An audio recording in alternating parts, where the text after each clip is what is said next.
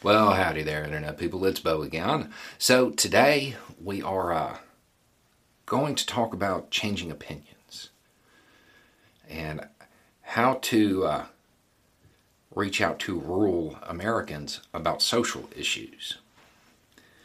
Got a message saying, hey, for the first time, I actually understand what you mean by on a long enough timeline, we win. The uh, maximum amount of freedom for the maximum amount of people.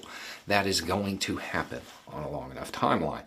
The thing that convinced this person was the most recent poll about uh, acceptance of gay marriage in the United States. Attitudes are changing, it is at an all time high.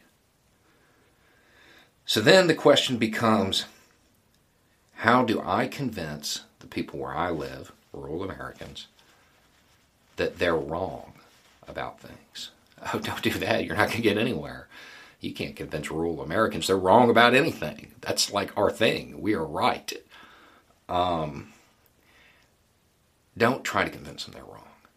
Convince them that their base principles are right and they just need to be applied across the board. You know, the uh, one of the greatest things about living in the country is that uh, you get to exercise the fundamental base principle enshrined in the Bill of Rights. It's the right to be left alone. That's really what all of it boils down to. And out here, you get to do that.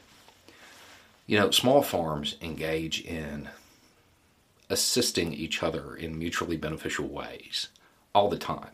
Now, they would never talk about it in the ideological sense, but that's what they do.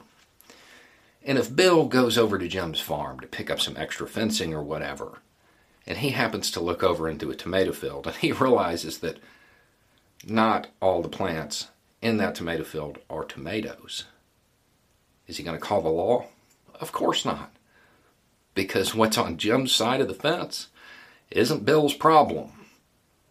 And if you don't, I'm sure somebody will explain that in the comments. Um, that fundamental idea that people should be able to do whatever they want as long as they're not harming somebody else. That's, that's a big thing out here. Lean into that. You know, when it comes to the subject of kids and pronouns, next time it comes up, just say the phrase, you know, you will never catch me telling somebody how to raise their kids and watch their face because that's a big thing out here. And if it becomes a uh, conversation, ask them what they think is more traumatic words, just names, or uh, parents who take their kid deer hunting a little too early. Because we all know what happens. First time you take a deer, you have to process it, right? We all know parents that took a kid out to do that a little too early and they cried through the whole thing. Which do you think is more damaging? Is one damaging and one's not? But at the end of the day, does anybody correct that parent? No. Because it's not something that rural people do. we do not tell people how to raise their kids. We don't really, we may judge it, but we do it privately.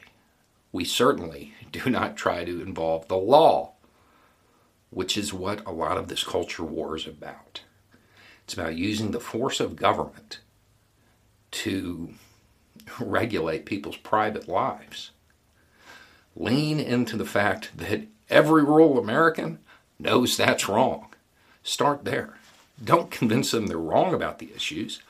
Say, sure, you know, that's not the way I'd do it, but uh, they're not hurting anybody their attitude will change. If you can get a rural American to apply the base principles that they use every day in their life to everything, they become socially progressive overnight. It's the most effective thing I've ever found. Anyway, it's just a thought. Y'all have a good day.